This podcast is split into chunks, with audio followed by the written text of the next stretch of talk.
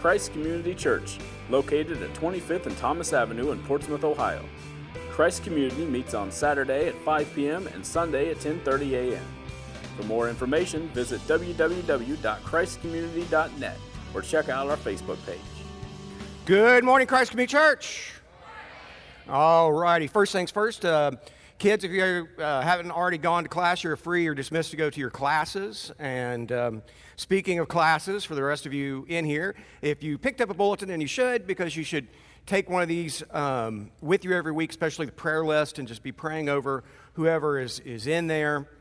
Um, but you'll see a little note down there that with Patrick and Eddie returning to Uganda, we need uh, more teachers back in the galaxy. Um, I've done it. It's fourth through uh, fourth and fifth graders, and they're great. And so it's and they ask a lot of questions and all that kind of stuff. It's not like, you know, some of the younger ones who are trying to you know herd cats, little ankle biters, you know, and stuff like that. These are these are you know these are good kids, and and they uh, they really listen well. Well. I have been gone for a while. Um, I was sick last weekend, and the weekend before that, I was here kind of. I was groggy. Um, my son Jackson goes off to college uh, pretty soon, real college, not online college, uh, at Liberty University. And back because his birthday was in June, he was graduating in June, and and um, so I said, well, "What do you want for you know?" And well, I gave him a couple options, and he decided that we would go to Joe Bob's Drive-In Jamboree in Lehighton, Pennsylvania. So that's what we did, and uh, show him the picture because that's where we were. Um, that is Jackson there with Joe Bob in the middle. You can see Jackson, and by the way, Joe Bob is that big. Jackson's six foot one. Joe Bob's a big guy. Uh, if you remember him from like TNT and stuff like that, and so yeah, he's a big guy. But to get that picture, even though we had VIP tickets for his birthday and graduation, we had to wait in line for two hours. It was 92 degrees with 80 some percent humidity. And so the irony is that night, Joe Bob did his presentation, which is called How Redneck Saved Hollywood, and building up to what he argues is the greatest movie of all time, Smokey and the Bandit. And so we, uh, and so we were standing in line for two hours in this, this horrible sun and humidity. And, and uh, so the irony was that when he did his How Redneck Saved Hollywood, I by that time had a redneck. So, but uh, it was a lot of fun. And we, you know, we decided to drive instead of fly because I just thought, you know, instead of being all masked up and all that kind of stuff, spend eight hours in the car with my son before we went off to college. And, and um, we were driving back, and I was getting ready to drop him off. And he looked at me and said, Dad, I'm really glad that you and I got to do this before I left. And Things got a little dusty in the car, I'll be honest. Um, a little dusty, but it was great. We're going to finish up Philippians this morning. So open your Bible, your Bible app to Philippians 3. We're going to do 3 and 4. It's not going to take that long. I'm not going to go long, I promise you, for no other reason. Uh, uh, Megan's puppies are being sit, and they can, the sitter can only have them until about noon, so I got to run out of here and go get the puppy, her puppies, um, who I'm pretty sure she likes more than me now. But anyway, Paul, if you haven't noticed yet, when we've gone through Ephesians, now in Philippians, next week we'll start Colossians. Paul writes with confidence. He writes as a man who has confidence in eternity. And I want to talk about that for a second that, that confidence and what that should mean to all of us. You know, when mom and dad started this church, the, the, one of the things that was under it is um, you go back and look at the Daily Times article, and back in like 1970, I guess it was when it launched, and the one quote from dad in it is We want every single person here to know that they're going to go to heaven when they die. To know that. And have that kind of confidence. I was, um, as you all know, uh, because I am sanctified, I'm a Kentucky fan. And why are you laughing? That's true. That's, it's, it's somewhere in Leviticus, I'm sure. But anyway, it's, and I was reading this. How many of you remember Joe B. Hall when he was coach of Kentucky and led him to the national championship in 78? But before that, in 1975, Kentucky was playing undefeated Indiana in the Final Four. Indiana was the heavy favorite to win it all. Everybody thought they were going to stomp Kentucky. They beat them earlier in the year. There was some controversy there because Bobby Knight was the coach of Indiana. He ended up pushing Joe B. Hall in an argument and, and uh, all that kind of stuff. Joe B. Hall, before that game, walked in, grabbed the chalkboard. Everybody's expecting X's and O's. Here's, how, here's what we're going to do. Here are the plays. Here's. Now, he put four words on that chalkboard net, bus, police, Coliseum. He said, When we win, I want you to use scissors carefully to cut down the net. Then I want everybody to get on the bus. No family, no friends, just the team.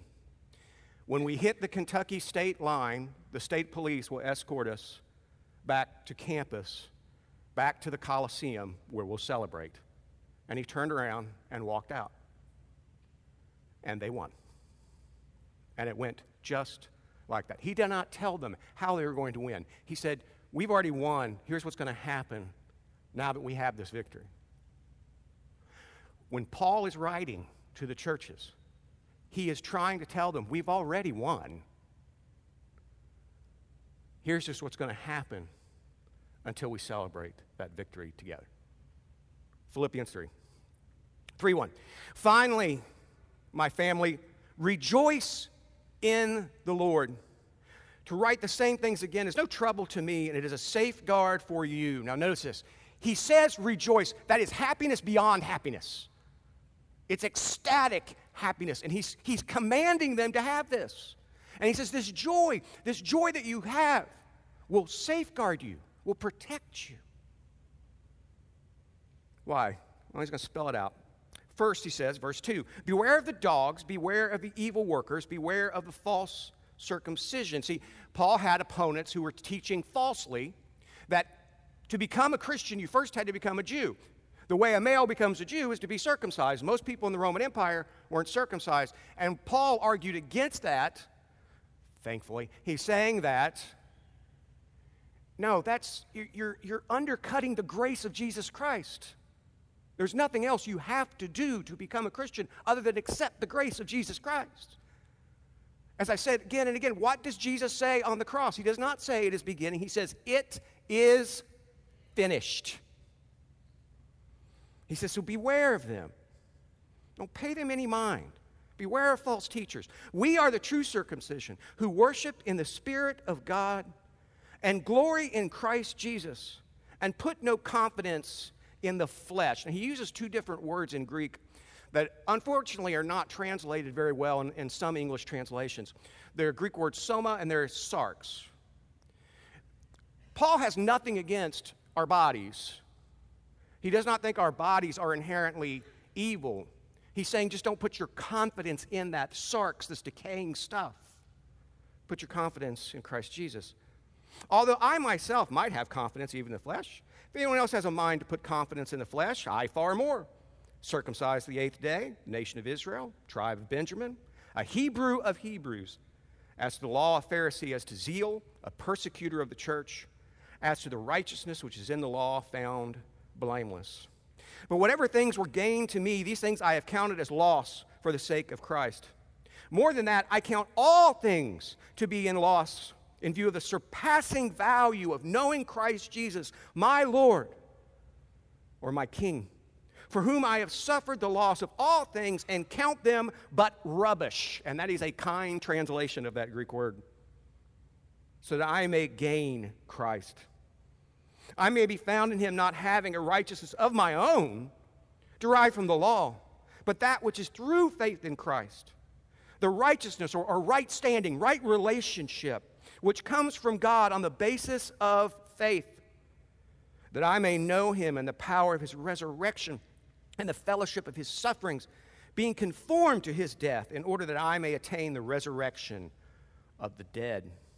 Not that I've already obtained it or have already become perfect, but I press on so they may lay hold of that which also I was laid hold of by Christ Jesus.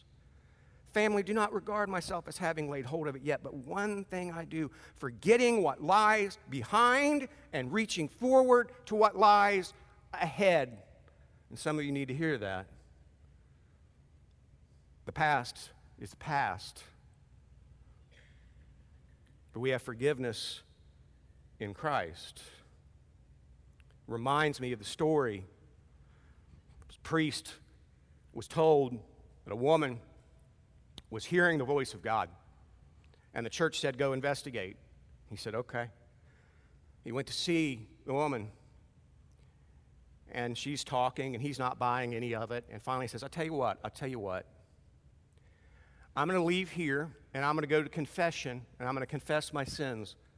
And when I come back in a couple days, you ask God, you talk to God about that, and then you tell me what God said about my confession, what sins I have committed. She said, Okay. He went back to the church, confessed. He came back a few days later. He sat down with the woman and said, Well, did you talk to God? She said, I did. He said, Well, I confessed my sins. What were they? And the woman said, God told me to tell you he doesn't remember. Gone. I press on toward the goal for the prize of the upward call of God in Christ Jesus. Let us Therefore, as many as are perfect have this attitude. And if in anything you have a different attitude, God will uh, reveal this to you also. However, let us keep living by that same standard to which we have attained. Now, remember the heading here. What's Paul? He's talking all this stuff about don't have any confidence in any of this stuff in this world. Don't place all your confidence in Christ. But that's not his main argument. How did he begin? Rejoice in the Lord. I command you, rejoice. This is part of it by prioritizing our relationship with God, by not having confidence in anything else, not money, not fame, not power, nothing but in Christ Jesus is how we can find that joy. Family, join in following my example and observe those who walk according to the pattern you have in us. For many walk, of whom I have often told you, and now tell you, even weeping, that they are enemies of the cross of Christ. There he is, false teachers again Unfortunately, the world is still filled with them. Whose end is destruction, whose God is their appetite, and whose glory is in their shame, who set their minds on earthly things. For our citizenship is in heaven, from which we eagerly wait for a Savior, the Lord Jesus Christ, who will transform the body of our humble state into conformity with the body of His glory. In other words, what Paul is saying is one of these days, folks, we get a body like Christ had. What did Christ have when he was resurrected? It was still a physical body, but eternal. Eternal. By the exertion of the power that he has even to subject all things to himself. He's coming back around. Have that confidence. No.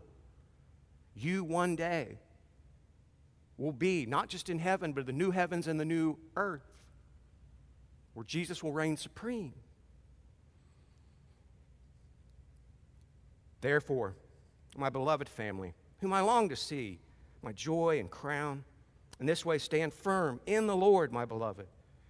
I urge Euodia, and I can never say that right, and I urge Syntyche to live in harmony in the Lord. You know, some scholars actually argue that the main reason Paul wrote Philippians was so that these two women in the church would quit fussing at each other. Could you imagine if a New Testament book had to be written every time two ladies in the church were fussing with each other? It looked like the Library of Congress. Indeed, true companion, I ask you also to help these women who have shared my struggle in the cause of the gospel, together with Clement. Now, Clement, we have writings of Clement. Clement survived to around the first century. Clement and also the rest of my fellows workers whose names are in the book of life. Here we go again. Rejoice in the Lord always. I will say, rejoice. All this ties into that. Let your gentle spirit be known to all people. The Lord is near. Be anxious for nothing. But in everything, by prayer and supplication, with thanksgiving, let your re- requests be known to God. And the peace of God which surpasses all comprehension, will guard your hearts and your minds in Christ Jesus. Now, some people take this verse out of context and twist it, right? Let your requests be known to God. You know, yes, but you know, you can't take this out of context. What did he say before? Because I've seen people say, you know, well, if I want that new Mercedes or I want that new Cadillac or I want, I want a, you know, promotion at work or stuff like that. No, no, no. What did he just say? Don't have confidence in that stuff. Have confidence in Christ Jesus. And rejoice in Christ Jesus. Then let your requests be known. And by the way, if, you, if that happens, if the Spirit changes your heart that way, guess what? Your requests are going to change.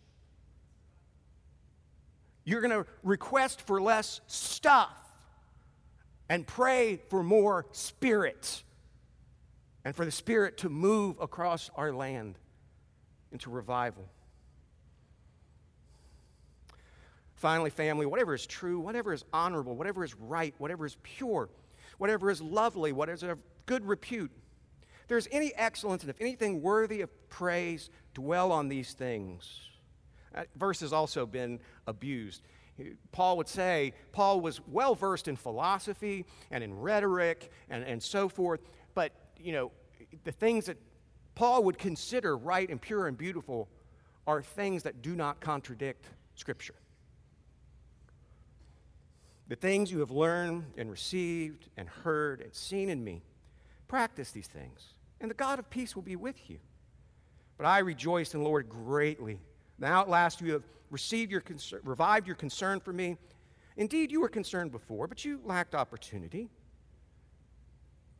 Now, what they mean by that is Paul had been in prison, you remember, in Israel. Now he's been moved, and so he's closer to them. Not that I speak from want, for I have learned to be convenient, uh, content in whatever circumstances I am. Can't speak this morning. I think it's because Megan screwed up that song. Um, I have to be content in whatever circumstances I am.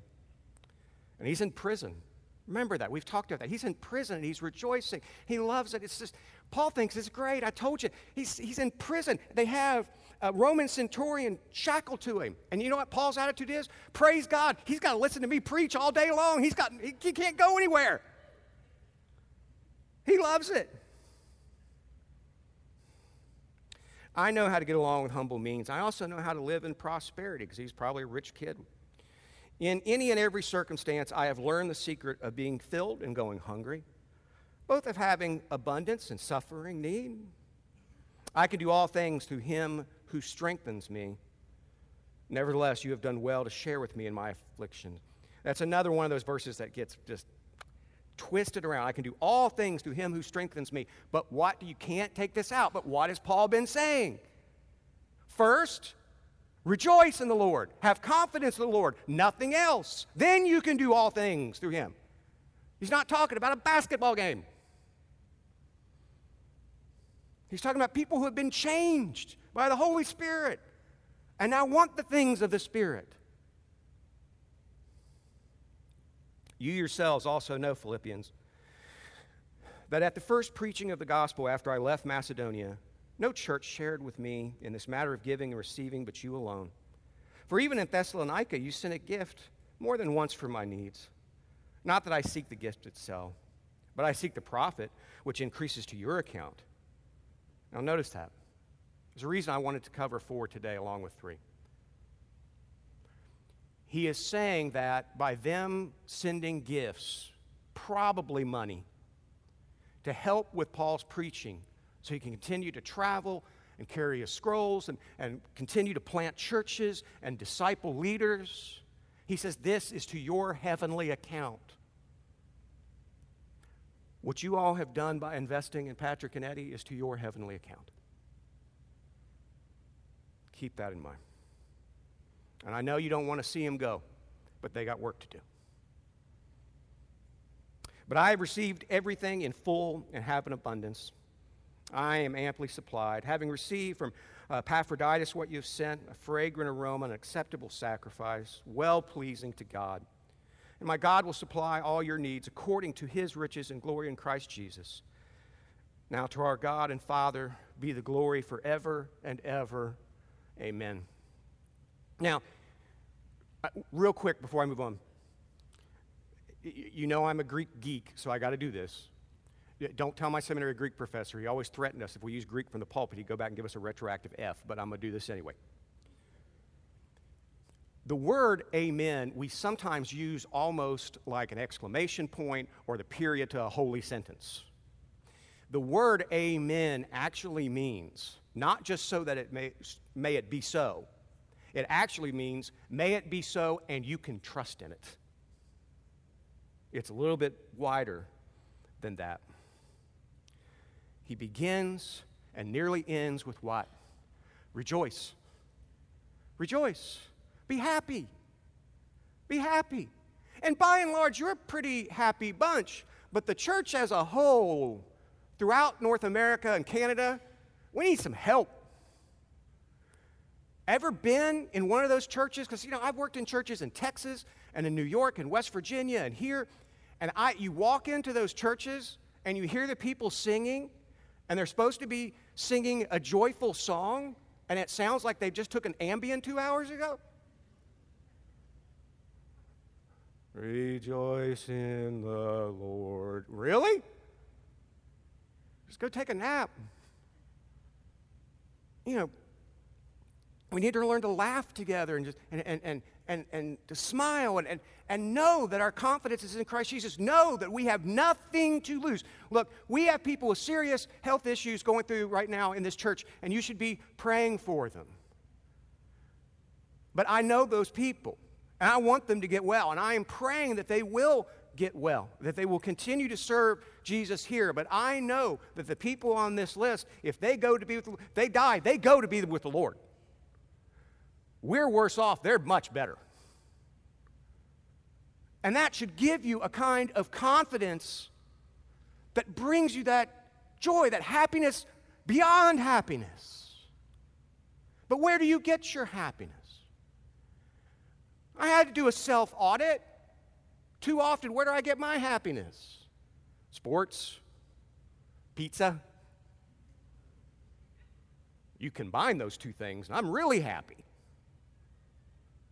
That's okay, I'll get it. it's all right. That's all right. Just kidding. Uh, where, as a Christian, do you find your joy? And I know it's tough because it's tough to even speak of heaven and the new heavens and the new earth because the Bible speaks so little of it. We don't really, it's kind of hard for us to even imagine it. But there's a reason why I think the Bible doesn't talk a lot about it. I don't think words can describe it. Not accurately. Not accurately. He says, look, he says a lot of things here in 3 and 4 but all connected to this part of joy. Don't have confidence in anything else. That's a tough one, isn't it? I, I, tell you, it was, you know, it was an answer to prayer, but it's also, you know, I had to be careful. Um, it's now the cat's out of the bag, so many of you know. Uh, my wife Megan has spent the last more than six years now, I guess, at working at Kentucky Christian University. Um, she's got a new job, She's now going to be vice president of planned giving for the Solomon Foundation. And those of you know, Solomon is a Christian financial institution that primarily helps growing churches buy their own buildings and, and land and, and, and so forth. And so it was a pay raise that came along just as the tuition bills for Liberty University were coming to me for my son. And they're steep. You know, he got a scholarship on tuition but unfortunately, there's room. I mean, he wants to have a place to live. Can you believe how selfish he is? Live. He wants to eat. You know, that kind of stuff. Um, and that all happened, and I'm proud of her. But I had to be careful when she was telling me this because the first thing that I thought of sinfully was, oh, we can pay the bills. We don't have to, like, cut, like, I don't know, electricity or something like that out of our budget. Praise God. But I should have gone first, praise God. Then thought about all the other stuff, but I didn't. Why? Because that temptation is right there. Got a bill, need money. And it's easy to put your confidence in money. I don't have a problem with Christians becoming wealthy, working hard. Nothing wrong with that at all. I live by John Wesley's old saying. John Wesley used to say to Christians make as much as you can, save as much as you can, give away as much as you can. And that, that's wonderful, but that's not where our confidence should be. I want my son to be successful. He's going to film school. I think he's going to the only Christian film school in the world, but he wants to be a filmmaker. That's a tough business. You can make it really big, or you can just languish in poverty. But I've told him, as proud of him as I am, and as much as I want him to succeed as a filmmaker, if he ends up being a ditch digger or janitor or whatever, as long as his faith is in Jesus Christ, I'm good. I'm good. Because that's what's most important. We are so tempting. Parents, you know what I'm talking about. It's so tempting to put your put all your confidence in what with your kids? Into sports or into what school they go to or what program they get into, how many extracurricular activities they have. What about the Lord?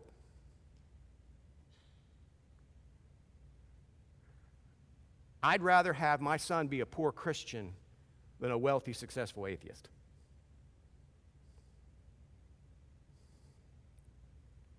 Where do you put your trust? Where do you put your confidence? And I've said it before. You show me your checkbook, I'll show you your true religion. And we're all guilty. We're all guilty. And yet, the inspired word of God, what God gave Paul to write to the Philippians for us to have, says that that's not how you find joy. You find joy by confidence in Jesus Christ and in Jesus Christ alone. Not stuff, not status. Um, I've said this before, but years ago, when I was um, working for ADF, I had a wonderful couple that were donors in Charlottesville, Virginia. I loved to go down there. That old farmhouse that I'd stay in, beautiful old farmhouse. Nice people, good Christian people. And they held a little fundraiser, and I came and I spoke, and they introduced me to two missionaries that they were supporting. And I started talking to them, and they had a lot of questions about me and my job and what I was doing. And so it took a while, but it just very quickly, you ever meet somebody and it's like, these are just wonderful, happy people. These are just really pleasant people at peace with the world and themselves and so forth. Just, just pleasant as can be. Think Ralph Clay. It was like meeting a couple of Ralph Clays. And I'm sitting there talking to them, and they're just all smiles and they're laughing. Joyful people, people with happiness beyond happiness. And I finally got around, so where are you guys missionaries? Iran. What? Can you do that in Iran? They go, they're just smiling go, well, not legally. How do you do that? Takes a while. These are underground church? Underground churches? Yep. Yeah. How many Christians you have? Thousands. Aren't you afraid you'll get caught? Oh, we probably will. And you know, they, I, my brain went one of two ways. The first thing was, you're missionaries, but are you drunk? You know, um, and the, but the other one went, no, these were just, these were two people who did exactly what Paul said, and they found joy. And they had no fear. No fear. And I don't even know where that couple is right now because when they go back to plant churches, when they, they have to escape across the border to get back here to raise funds, then when they sneak back in, nobody knows where they're. They have to go dark, they have to go underground. They could be in prison, they could be, I don't know. But they found joy. What Paul is saying is that, and I hope all of you are Christians. And if you're not, come up and talk to me afterwards. But, but we'll kind of have to walk and talk because I got to go pick up the puppies. But anyway, but anyway, if you're a Christian, you need to know this. What the Bible is saying to you, what the Word of God is saying to you is, of course, you have salvation. If you came to faith in Jesus Christ, you have salvation.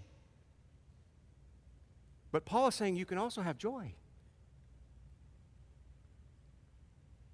But you got trust. You got trust. And that's the tough part.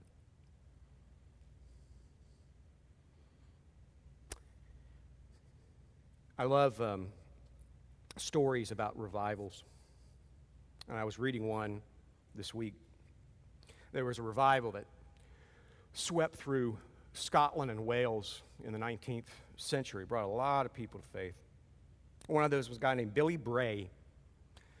Billy Bray was a miner, coal miner. And he came to Christ at the age of 29. But up until 29, this is where Billy and I have a lot in common. He was, in Dad's words, not worth shooting. He was drunk. He was abusive to his family. He was greedy. He was foul tempered. He was violent. Then he came to faith. And he became known in the mining community as, quote, God's glad man. Everywhere he was just as happy as could be and as peaceful as could be.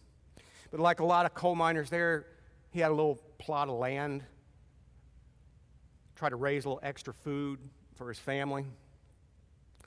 And he was out there one day and he was plucking some potatoes, and they didn't look very good. And Billy Bray swore that the devil spoke to him. Satan said to Billy, See, God doesn't love you, give you such poor food for your family. Billy Bray said, Satan, I served you long and true for 29 years. You had no better servant than me. But when I served you, you didn't give me anything but pain and strife. Nothing. He said, I have a lighter yoke now. And finally, with a command, he turned, told Satan to go away with these parting words. He said to Satan, You need to understand, I would rather be in hell with Jesus than in heaven without Jesus. For hell with Jesus would just seem like heaven to me. And heaven without Jesus would just seem like hell to me. And that's all that matters. That's what Paul's talking about. Billy Bray just it wasn't just this huge conversion where he put down the bottle and unclenched his fist. He placed Jesus Christ at the very center of his life and trusted him and him only. And not only did he get salvation, but he became God's glad man. Don't you want that for yourself? Give it a try. Let's pray. Father God, we thank you for the salvation that we have. We did nothing to earn. That by your Son going to the cross to pay the penalty for our sins, we have forgiveness. By Him granting us His perfect life to be judged by, we have eternity with you. But in your grace upon grace, you're saying we can have true joy, happiness beyond happiness as well. And I pray that for this church, for all your churches. I pray it for myself. That I would fight the temptation of Satan to find security in anything but you. We praise you. We thank you. In Jesus' name we pray. Amen. Well, folks, I know that one of the things you're going to want to do is, um, Megan, if you could find where Patrick and Eddie are, and you want to make sure they're back there somewhere so people can say uh, farewell to them. But remember, we're Christians. It's never a final farewell, no matter what happens. We want to have Patrick and Eddie back to this church again one day and report what they've done. But if I'm not here, you're not here, something happens to them. For those of us who have placed faith in Jesus Christ, we'll see him again. Lord willing, I'll see you again. God bless you. God goes with you. See you. Christ Community Church, located at 25th and Thomas Avenue in Portsmouth, Ohio. Christ Community meets on Saturday at 5 p.m. and Sunday at 10:30 a.m. For more information, visit www.christcommunity.net or check out our Facebook page.